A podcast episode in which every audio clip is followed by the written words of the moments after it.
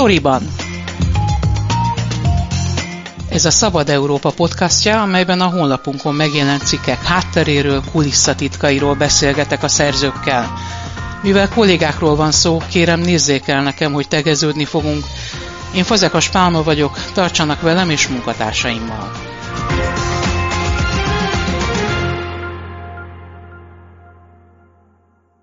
Kerényi Györgyel beszélgetek, aki annak járt utána, hogy az a kormányrendelet, amelyik eh, tulajdonképpen kiszervezte a koronavírus elleni oltást, az eh, milyen következményekkel jár. Ez nem egy új dolog, hogy bizonyos területeken kötelezővé teszik az oltást. Mi ezzel a probléma? Én nem mondom, hogy ezzel probléma van, de hogy egy érdekes alapjogi kérdés ez az egész, az biztos. És engem is ez indított igazán el a gondolkodásban, hiszen az oltás szkeptikusokat, vagy oltás tagadókat, vagy járványrelativizálókat, mindegy, hogy hogy nevezzük, mert ráadásul ez is egy skála, azoknak is egy fontos motivuma az, hogy az én testemmel én rendelkezem. És hát ha belegondolunk abba, bármilyen orvosi beavatkozás, a legbanálisabb is, ezt már tök automatikusan csináljuk, észre se vesszük. Rögtön aláírunk egy beleegyező nyilatkozatot. Nagyon szűkös az a mesdje, amikor nincs szükség erre az aláírásra. Tehát, hogy ezt elismeri a magyar jog is, meg minden fejlett országnak a joga már, hogy ez egy alapjog, hogy az én testemmel én rendelkezem. Mellékszál, de nem elhanyagolható mellékszál. Gondoljunk bele az abortuszba. Az úgynevezett pro-choice támogatók, tehát akik azt mondják, hogy az anya döntése legyen az, hogy elveteti-e a nem kívánt magzatát, azok szintén arra hivatkoznak, hogy ez az én testem, én rendelkezem vele, és hát ezt nehéz is lenne tagadni, hogy az az ő testük. A másik, akik szeretik magukat pro-life-nak nevezni, akik, a, akik azt pedig azt mondják, hogy hiába elválaszthatatlan az, és életképtelen az anyatestétől egy magzat, attól az még egy önálló élet, amit ennek megfelelő tisztelettel kell kezelni.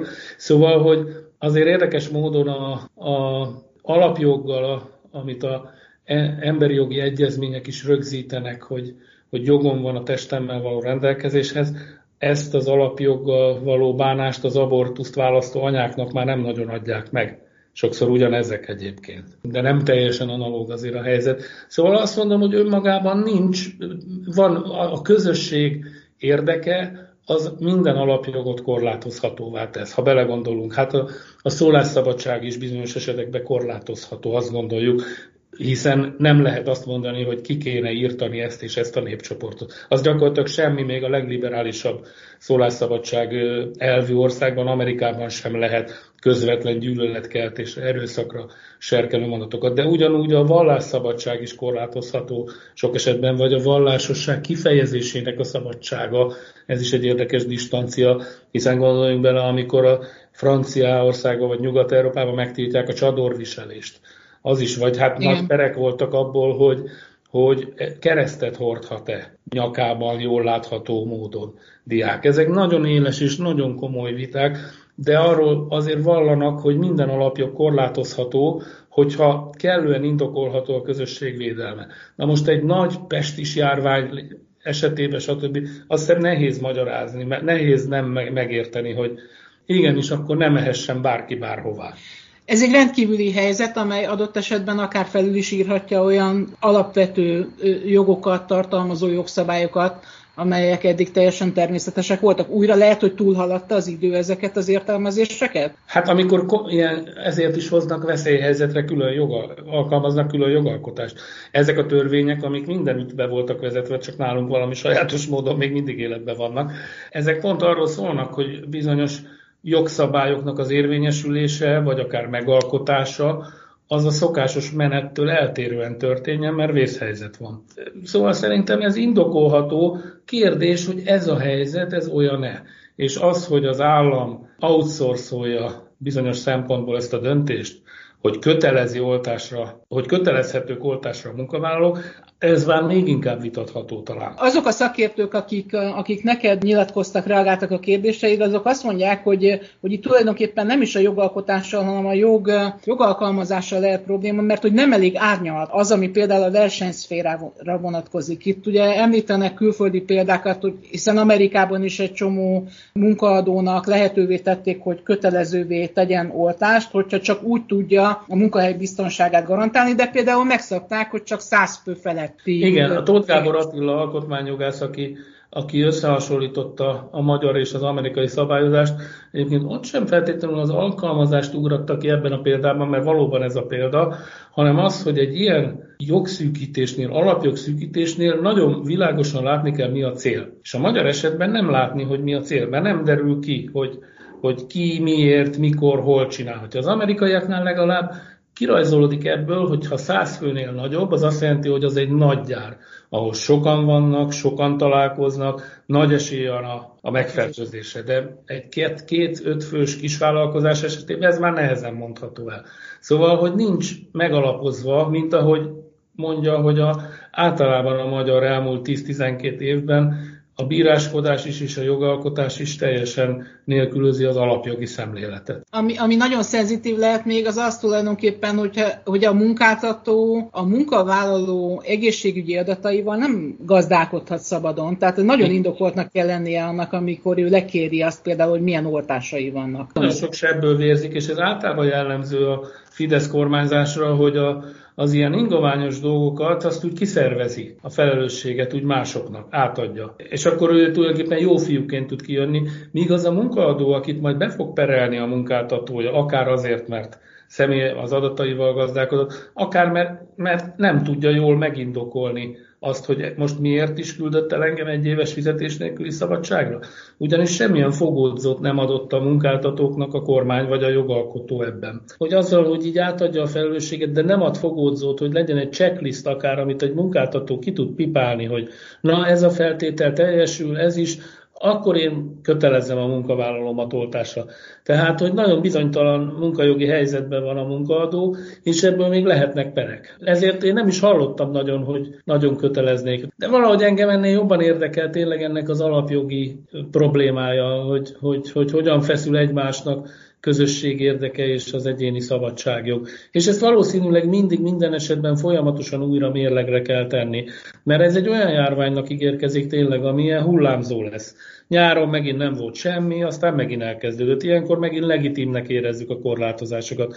Ez így lesz valószínűleg, amíg így rendes gyógyszer nem lesz hozzá, hogy, hogy hol szigorítás, és ez mindig alapjogokat is érint. Hát azért alapvető mozgásunkba korlátoznak, stb. Tehát ezt mindig mérlegre kell tenni, hogy indokolt-e most. Ehhez kell egy párbeszéd is a társadalomban. Tavasszal választások lesznek, és ugye, ahogy az Orbán Viktor fogalmazott egy rádióinterjúban, a magyar néplélekre appellálva azt mondta, hogy hát a magyarok tűrés határán ez túlmenne, hogyha ő általános jelleggel elrendelné a kötelező oltást, nem ő, a kormány természetesen így fogalmazott, de hogy vajon ebben, hogy ezt a módszert választotta, hogy ennyire gumiszerű jogszabályt alkotott, nincs az benne, hogy választások jönnek? Abszolút, biztos. Szerintem olyan három éve vagy fél éve Szabó Andreával, már nem tudom milyen cikkhez a Tudományi Intézetnek a kutatójával beszélgettünk. Járvány volt az is, járványkezelés, és ő mondta azt, hogy ez egy ilyen kölcsönhatás társadalom és politika között. Tehát, hogy amikor a politika érzi, hogy a társadalomnak elege van a szigorításokból, akkor ő is sokkal hajlamosabb arra, hogy lazítson. Amikor az emberek megijednek, félnek, látják a képeket Bergámóról, akkor sokkal jobban elfogadják azt, hogy korlátozó vannak. És a Orbán kormány is így követte le mindig ezt, hogy, hogy, hogy mikor engedett, mikor, hogy miért zárt későn, tehát hogy ami egyébként is nagyon jellemző a kormányzásukra, hogy így lekövetik a társadalmi jelzéseket, tehát mint hogyha úgy nem lenne bizonyos témákon kívül vezérfonala a kormányzásuknak. Ez ebben is nagyon jól játszott. És a, azt már tavaly is, vagy azt már korábban is lehetett hallani, hogyha nem oldják föl a korlátozásokat májusban, akkor a Fideszben az volt az, a, a meggyőződés, hogy elbukják a választást. Most úgy korlátoznak, hogy igazából nem korlátoznak, hanem úgy kilőcsöl, átlőcsölik másokra. De közben pedig egészen drámai, apokaliptikus képeket vetítenek előre, például a járványmatematikusok. Ez nem üthet vissza magyarul? De, Tehát, szerintem hogy... előbb-utóbb nem sokára, ha ez igazak ezek a görbék, és ez az következik, ami következik, akkor a, nem tud a Fidesz elhajolni a felelősség elől szerintem, és be kell vezetnie megint komolyabb korlátozásokat, és akkor csak azon drukkolhat, hogy ezt úgy tegye meg, hogy valójában a társadalom már igényli ezeket, mert annyira akarja, mert annyira fél. Mert ha ez nem így van, akkor az nagyon visszaüt a Fideszre. Azért ez egy olyan helyzet, amit ők nem tudnak nagyon uralni, és nem ehhez vannak szokva. Tehát ők ahhoz vannak szokva, hogy különböző válságokat fölnagyítanak, vagy netán maguk teremtenek meg, aztán megoldják, de ez, ez, ezzel nem tudnak. Ez most vagy jön, vagy nem jön. Az, hogy nem tudják uralni, nem csak a Fidesz, általában a politikusok, az lehet az oka annak, hogy az ellenzék, az ellenzéki összefogás ennyire nem csap le erre a labdára? Ez egyébként elképesztő, hogy az elmúlt másfél évben mennyire nem csapott le soha, vagy milyen rosszul csapott le. Azért nem ok nélküli a Fidesznek az a dumája, hogy, hogy azért az ellenzék nem volt túloltásbarát. Az igaz, hogy inkább a keleti vakcinák, a tényleg kipróbálatlan, még adott esetben akár bűncselekménynek is tekinthető 60 év fölöttieket színofarmal oltani ellen beszéltek, de nem nagyon olyan volt a kommunikációjuk, amely, amely úgy próbálta begyűjteni a, a, a korlátozás és az oltás elleneseket is. Most ez már eltűnt, tehát most már ezt nem lehet mondani. És igazából ez nem is látszott. Az oltástagadók vagy azok, akik magukat biztosan nem akarják beoltatni, azok egyáltalán nincsenek nagyobb számban az ellenzéki szavazók körében, mint a kormánypártiak körében.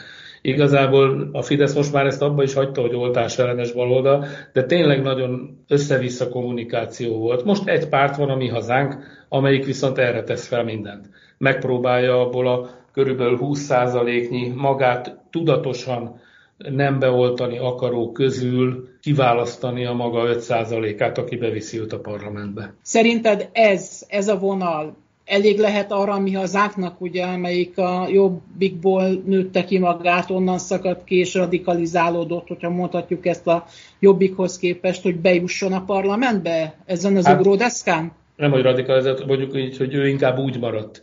Tehát a novák elődék inkább úgy maradtak. A, a, a, a jobbik az néppártosodott, ők meg úgy maradtak. Én szerintem, és nem csak szerintem, mert az kevésbé érdekes, hogy én mit gondolok, de minden általam megkérdezett politikus és elemző azt mondta, hogy igen, ez a döntés, ez bejuttathatja őket a parlamentbe. Hát nézd meg, csak a saját faladon, biztos neked is jönnek föl kommentbe. Nagyon erős, meg, én meglepődöm, azért nagyon erős az a, az a réteg, amelyik oltás vagy vakcina ellenes. Azok között bőven van mit keresgélni. Az európai szélső mindegyik nagy pártja többé-kevésbé rárepült erre a topikra.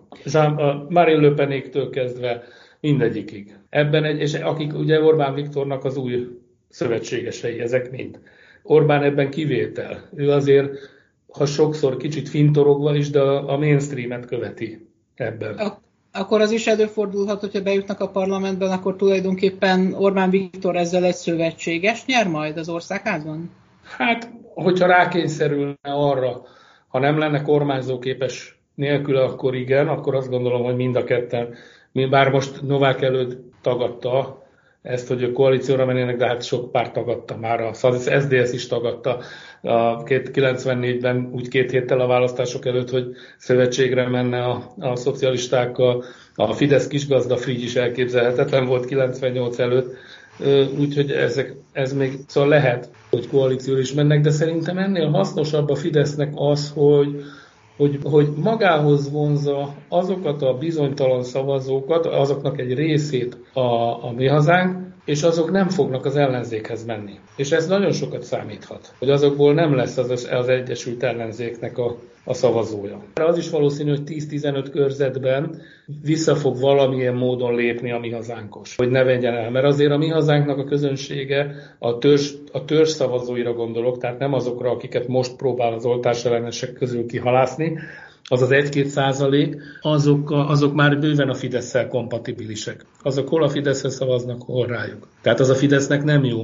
2018-ban a Jobbiktól vitt még el megalakulásakor a mi hazánk. Most már a Fidesztől viszel. En, ezért valószínű az is, el tudom képzelni, hogy a 10-15 fontos billegőben valamiért visszalép a jelölt, megbetegszik, de valami történik vele, nem sikerül összegyűjteni az aláírásokat, de egyébként máshol pedig a Fidesznek jól jön, hogy begyűjt olyan szavazatokat, akiknek egy része egyébként az ellenzékre szavaznak. Egy kimondható az, hogy a járványhelyzet kezelése adott esetben az oltás kötelező vététele bizonyos területeken, az egy komoly tényező lesz a szavazófülkékben a választásokon. Abszolút. Szerintem ez így lesz, igen.